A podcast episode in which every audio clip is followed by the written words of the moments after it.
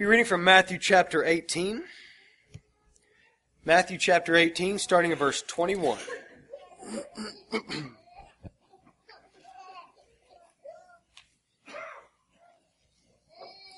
Matthew 18, 21.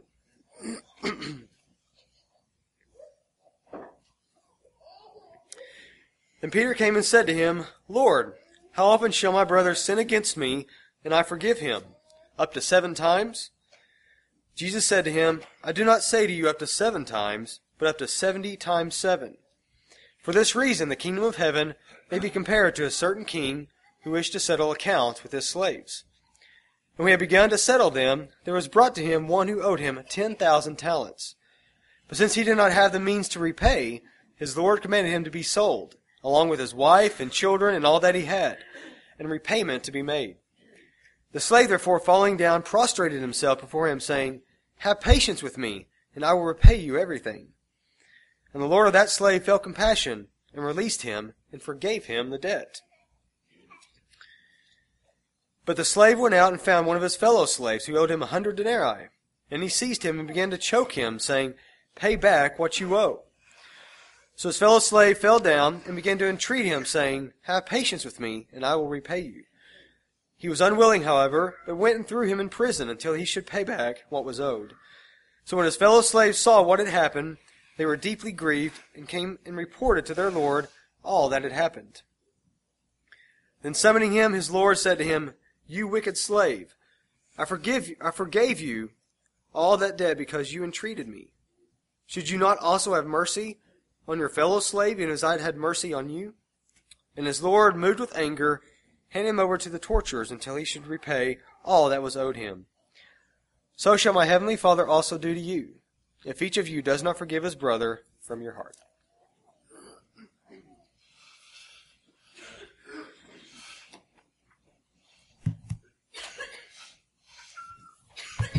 Good morning.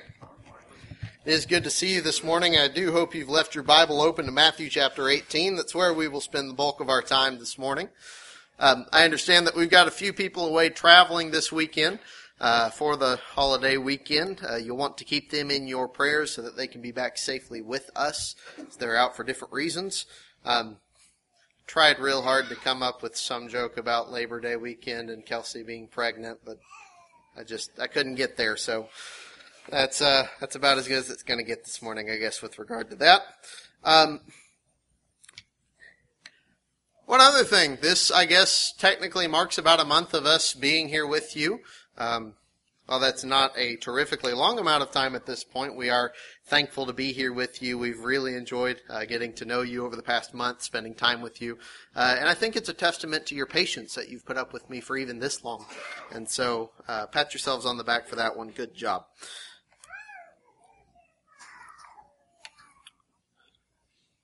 There are a few biblical concepts uh, that I think sometimes we struggle to understand or struggle to apply. Um, words that, as one preacher has described them, are, are kind of churchy words, if you will. Uh, words that we really don't use outside of a church context, or at least we certainly don't use in near the same way outside of a church context, outside of a spiritual context. Um, things like grace and mercy and repentance, for instance. Um, we we think well there's a good concrete biblical um, example of these things and there's a good concrete biblical understanding of of what's going on here. I just need to read that. I need to study it. I need to apply it. Otherwise i'm not going to know what it is. And i agree with that uh, that there are some of these concepts that uh, we look at in scripture and we realize hey um, you know if i didn't read this or if i haven't studied this if i haven't taken the time to look at it I'm not going to know what it is. The problem comes when there's a biblical concept that's also a concept within the world around us, and we think because we understand what the world around us believes about it, we don't really have to search the scriptures with regard to it. That we don't really have to talk about what scripture says about this particular concept because, well, hey, the world does something kind of close to this. And so why do I need to spend time studying it? I think forgiveness is, if it's not the chief of those, it is close.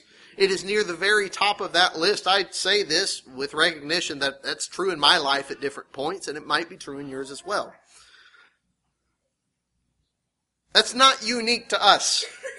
Based off of the reading uh, that we just read, that we just uh, heard, Peter struggled with this as well.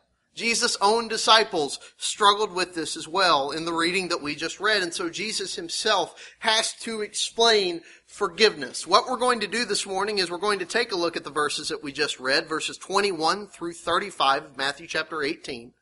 We're going to take a look at that. We're going to notice a few characteristics of forgiveness, a few things about forgiveness that um, maybe the world wouldn't teach us. In fact, I'd like to suggest the world would not teach us if we relied strictly on worldly knowledge of forgiveness. The first is that forgiveness is incalculable. Incalculable. I can't say the word. We, you can't count it. True forgiveness, you, you can't count the number of times that it's appropriate to forgive someone. That's the very obvious point that comes out of verses 21 and 22. Let's read them together once again. Then Peter came up and said to him, this is Jesus, Lord, how often will my brother sin against me and I forgive him? As many as seven times? Jesus said to him, I do not say to you seven times, but seventy times seven. Now, you may be familiar with the concept or with the idea that within Judaism, that you could forgive someone as much as three times. That if you showed forgiveness to a person for the same thing three times, that you had shown you were a forgiving person, that you had a forgiving heart, that you didn't have to go any further than that. And so Peter's already sort of taking it a step further and saying, look, seven, which by the way within scripture has to do with completeness and perfection, if I forgive him seven times, even more than double what I think we're supposed to forgive people to for- begin with, is that good enough? Surely it is. And then Jesus here says, not seven times, 70 times 7. Now, Jesus is doing a couple of things here. One that we talk about pretty often with regard to this passage, and one that maybe we don't talk as often about. We're going to start with the one that we don't talk as often about. Mark this and turn with me to Genesis chapter 4.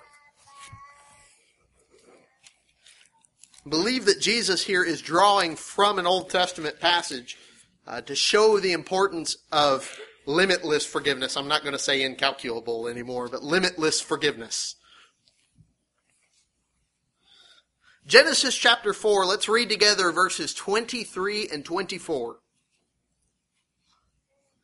Genesis 4, 23 and 24 reads, Lamech said to his wives, Adah and Zillah, hear my voice. You wives of Lamech, listen to what I say. I have killed a man for wounding me, a young man for striking me. If Cain's revenge is sevenfold, then Lamech's is seventy-sevenfold. Showing, Lamech here is trying to show the intensity, the severity, and perhaps even the frequency, but the intensity and severity of his revenge. Which, by the way, is the opposite of forgiveness showing that if this is the standard, I'm going to go above and beyond that. And I think Jesus, perhaps drawing from this passage, remember his audience is largely Jewish at this point. Jesus is drawing from this passage to show that should be the intensity, that should be the frequency of your forgiveness. Don't react the way that Lamech did. React, but react with that same intensity. And then going back, of course, 70 times 7, the idea here is that you can't count it. That you shouldn't be counting it. Let's speak for just a second to uh, married couples, or perhaps even just dating couples. Do you ever keep score in your relationship? see who's ahead, who's doing better, who is more righteous than another person. Of course, you probably don't realistically, uh, maybe some of you do. If, if you do this, I would like to talk to you later on, but you don't keep an actual scorecard on the fridge or something, counting the number of times a person was right, or worse yet, counting the number of times that another person was wrong. But we do this, don't we, if we're not careful? we'll go through some sort of trial and we'll go through some sort of uh, trouble. Maybe someone, maybe the husband has wronged a wife or a wife has wronged a husband in some way. And the spouse that has been wronged offers forgiveness. Says, okay, I'll forgive you. We'll move on past this. We'll get through this. Whatever this is, right? And then later on, maybe weeks, months, years later, when there's an argument, when there's another fight, the spouse will drag that back up. If you're dragging things up that have happened in the past that you've already, quote unquote, forgiven someone about, you've not truly forgiven them. You've not truly moved on past that. Because you're starting to, quote unquote, keep score. Well, you've wronged me this many times and this many times and this many ways. I can't put up with it anymore. I'm going to go off on a tangent here for just a second. We'll come back to the text. Um, this has the potential to destroy any relationship. Be it a marriage, be it another family relationship, be it amongst friends, because what starts to happen is you'll have, let, let's use it in context of a marriage because that's where we've been. You'll have a spouse that constantly realizes every single time he or she brings up a particular point, whether when they're in a fight, when they're trying to resolve something, married couples fight, by the way, I don't know if that's news to you. Um, they're trying to resolve something, and every single time that particular spouse speaks,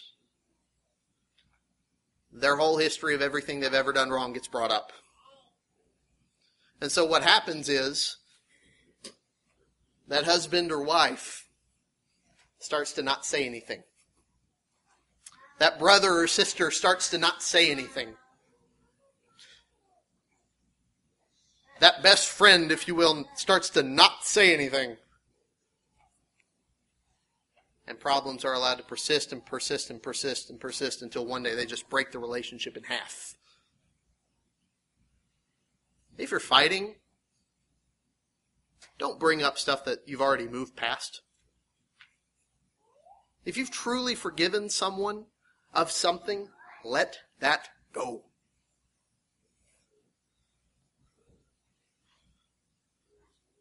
Don't use past times that you've forgiven someone as a reason to not forgive them this times, this time. Number one, forgiveness is limitless. Don't keep score. Don't keep track. Number two, forgiveness is costly. Let's read together verses 23 through 27. Therefore, the kingdom of heaven may be compared to a king who wished to settle accounts with his servants. When he began to settle, one was brought to him who owed him 10,000 talents. And since he could not pay, his master ordered him to be sold with his wife and children and all that he had in payment to be made. So the servant fell on his knees, imploring him, Have patience with me, and I will pay you everything. And out of pity for him, the master of the servant released him and forgave him the debt. Now, when we read this, this 10,000 talents, there are a bunch of different estimations as to how much this is worth. I've seen as low as just a few million dollars. Uh, the commentary in my ESV study Bible says something like six billion dollars. And I've seen commentaries mention it be as high as possibly one trillion dollars if we were to compare it. Uh, in reality, this is probably about 20 years labor for the average common worker. It's not getting paid back. That's the point. It's not getting paid back. And so the, the master realizes this and he orders him, his wife, and his children and all that he had to be sold into slavery. Well, him, the wife, and the children, just the possessions to be sold generally, I suppose. But he and his family are to be sold into slavery. And that's, that was fairly common at this point. If you couldn't pay the debt, you were bankrupt, you'd be sold into slavery at least until you could pay back the debt, in which case this would be a minimum of 20 years. In reality, this is a life sentence. Being sold into slavery for this debt. But then the servant falls on his knees, implores him, Have patience with me, and I will pay you everything. He doesn't have a clue how he's going to do that. I think the master understands he doesn't have a clue how he's going to do that. And out of pity or compassion, you might, your Bible might say, out of pity for him, the master of that servant released him and forgave him the debt. By the way, that idea of pity or compassion, that's the same terminology used of Jesus when he looks at people that need him in Matthew. When he looks at people that are about to heal him. Used in chapter 9, chapter 14, chapter 15, and a couple other places. The master of that servant released him and forgave him the debt. Notice what the king requires for forgiveness. He doesn't say, ah, just pay me back 10%. Give me two years labor and it'll be okay. He doesn't say, ah, I'll, I'll let this go, but you're on thin ice, buddy. He just simply forgives the debt. Now, it would be easy here to say that the debt is simply canceled. That's not really what happens. Someone is still out 20 years worth of labor. The king. Forgiving this servant costs this king something. In this case, quite a bit. Forgiving this servant costs him 20 years labor. 20 years that he had every right to. He had every right to pursue that. Instead, he absorbs the debt. He says, You know what? I'll take care of it. I'll forgive it. We'll figure it out.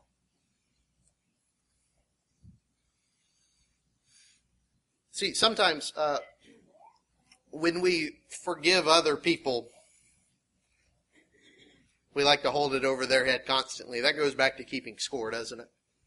Sometimes when we forgive other people, um, we like to say, well, if you'll do this, this, this, this, and this for me, sure, I'll forgive you. Sometimes we like to think, well, if they've wronged us in some way, if they've hurt me, particularly in some way, they need to hurt too. And it's only after they're hurt that I can forgive them. There are situations where restitution needs to be made. There are situations where uh, people do need to pay back different things. But if I'm forgiving someone, if I am truly forgiving someone in the biblical sense, it's going to cost me something. when we consider money, it's easy. If I'm forgiving a debt, it, I'm the one that's out that money. Maybe when it comes to emotional or spiritual or even physical harm, if I'm truly forgiving someone, I'm not reciprocating that. There may be other reasons that, that restitution needs to be made. We're going to talk about that. We'll get back to that. But if I'm going to forgive someone, it's going to hurt me in some way because I'm going to lose something in the process. We'll come back to that as well. Point number two forgiveness is costly. That being said, uh, Jesus' final point in this parable of, we sometimes say, the unforgiving servant, is that forgiveness is and must be given. Let's pick back up in verse 28. But when that same servant went out, he found one of his fellow servants who owed him a hundred denarii. And seizing him, he began to choke him, saying, Pay me what you owe. So his fellow servant fell down and pleaded with him, Have patience with me, and I will pay you. He refused and went and put him in prison until he should pay the debt. When his fellow servants saw what had taken place, they were greatly distressed, and they went and reported their master to their master all that had taken place. Then his master summoned him and said to him, You wicked servant, I forgave you all that debt because you pleaded with me. And should you not have had mercy on your fellow servant as I had mercy on you? And in his anger, the master delivered him over to the jailers until he should pay all the debt. So also my heavenly Father will do to every one of you if you do not forgive your brother from your heart.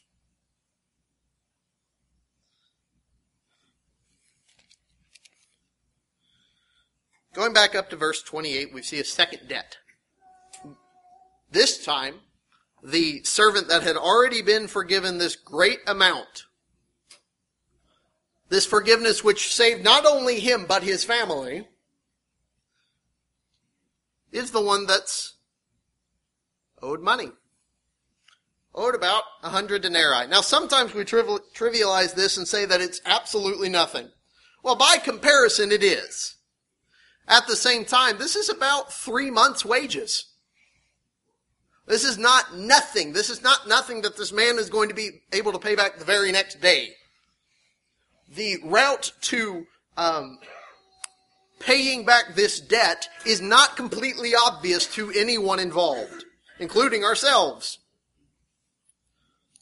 But it still is a small, almost insignificant amount of money compared or contrasted with what this man has already been forgiven. He seizes him, begins to choke him, saying, You better pay up. And the fellow servant says, and he says, he says almost the exact same thing, you'll notice here. Have patience with me and I will pay you. I'll figure it out. But verse 30, he refused. Literally here it says he was not willing, which suggests that he had hardened his heart toward the man.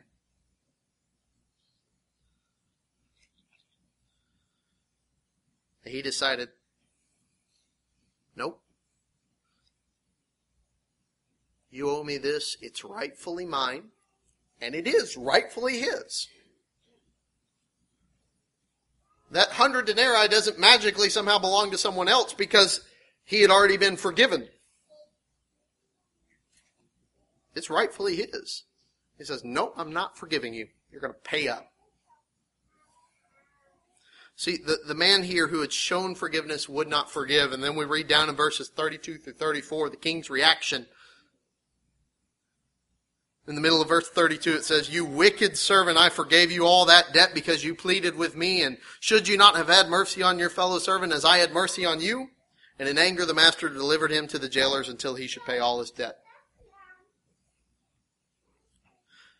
The man who had been shown forgiveness, shown this great forgiveness that you really can't even put a number on, Scripture does for the sake of the parable, but in reality, this is a lifetime's worth of work the man who had been shown forgiveness would not forgive, so the one who'd forgiven that servant, the king, rescinded that forgiveness. He says, Your choice to not forgive someone that owed you has cost you.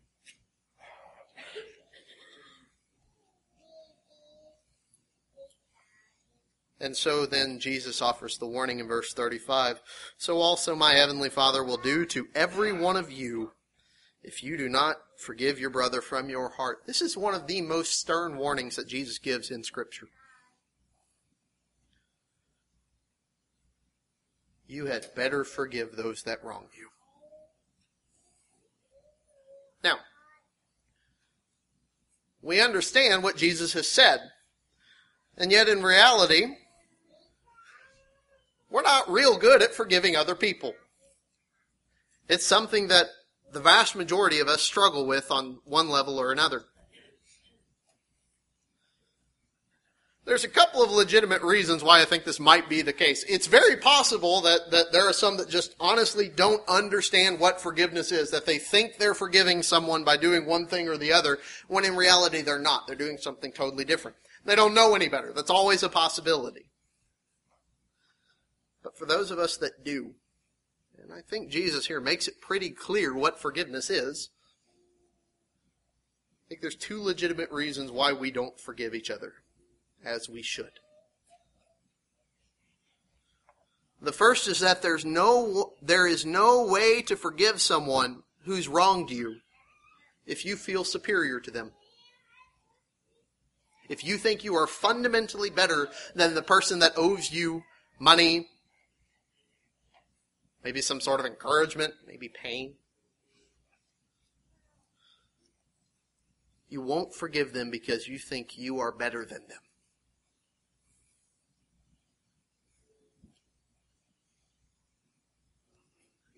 Consider it this way. This servant who had been forgiven, who, who is approached about this, or who approaches his servant about this hundred denarii, thought that this hundred denarii, or this three months' labor, was worth more than the well being of that servant. This money is worth more than keeping this man out of prison.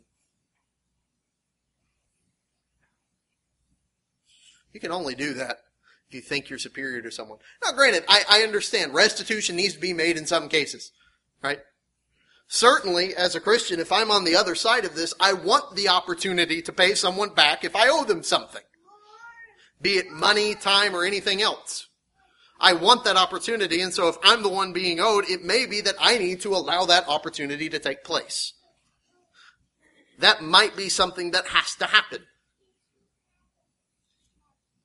But in this particular case, man had already been forgiven such a great debt. You see, that master had shown him value.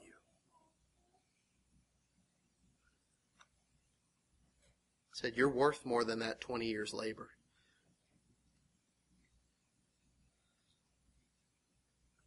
Why don't we forgive? It's possible we don't forgive because there's no way to forgive someone who's wronged you if you feel superior to them.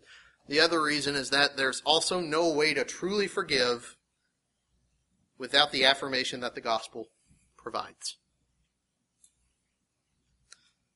The Protestant Timothy Keller puts it this way if it weren't for the gospel, we would be too needy to forgive other people.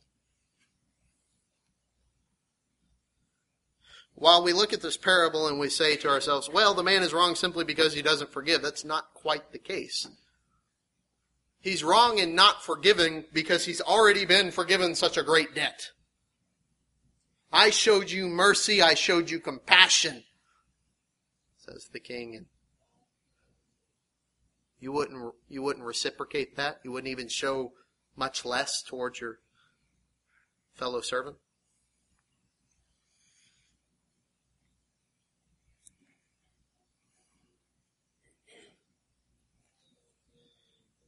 see, if it weren't for the gospel, if it weren't for the fact that we've already been forgiven such a great debt, we might need every little advantage we can get. Maybe, uh, maybe strictly from a monetary sense, maybe strictly as it has to do with physical things, maybe it has, as it has to do with my self worth.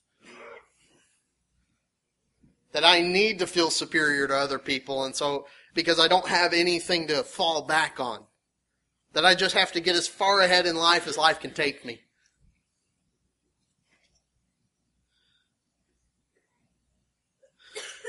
See, the master in this parable forgave such a great debt because he saw value in his servant. He had mercy on him. God forgave us because he loves us and he cares for us. He sees value in us. He calls us a treasured possession in 1 Peter chapter 2 and verse 9. He sees value in us. But that forgiveness certainly did cost God something, didn't it? Cost him his son. His son who, as we talked about a few weeks ago, he, did, he didn't deserve to die. He did that for us. He absorbed that pain he canceled that debt for us.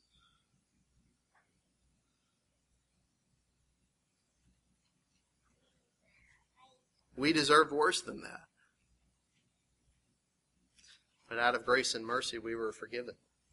And so I don't need the, the affirmation of being owed something, of feeling superior to something because I find my value in Christ and what He's done for me.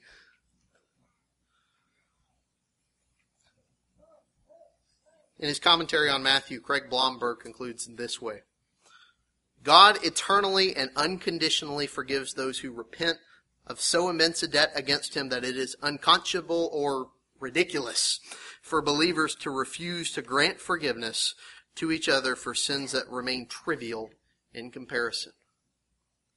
When I have a brother or sister that sins against me, I may be legitimately hurt. It may be legitimately painful for me to overcome. There may be some in this room that have gone through unspeakable things, things that where they've been wronged in ways that they can't even begin to talk about.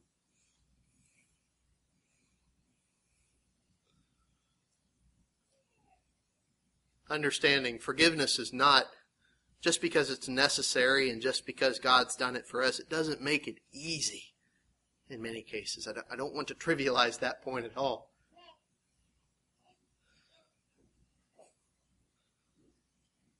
But when, when we take a look at what God has done for us, it allows us to forgive even the most criminal of acts.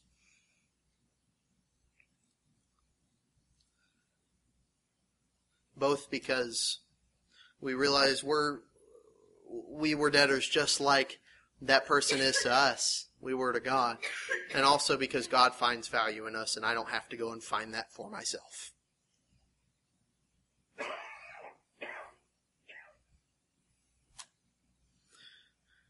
Perhaps it is this morning that you're struggling with this. Uh, you, you, you, as a Christian, aren't forgiving others like you should.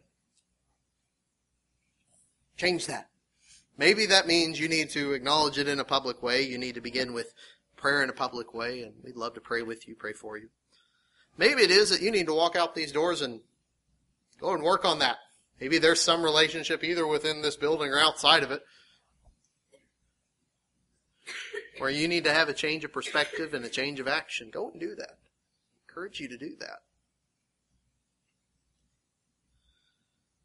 Maybe it is this morning that you're not a Christian. You've not accepted that forgiveness. You've not put on Christ in baptism, been baptized into his death, burial, and resurrection for the forgiveness of your sins. We would love to assist you with that. If you have any need, there's something that we can help you with this morning, please come forward as we stand and sing.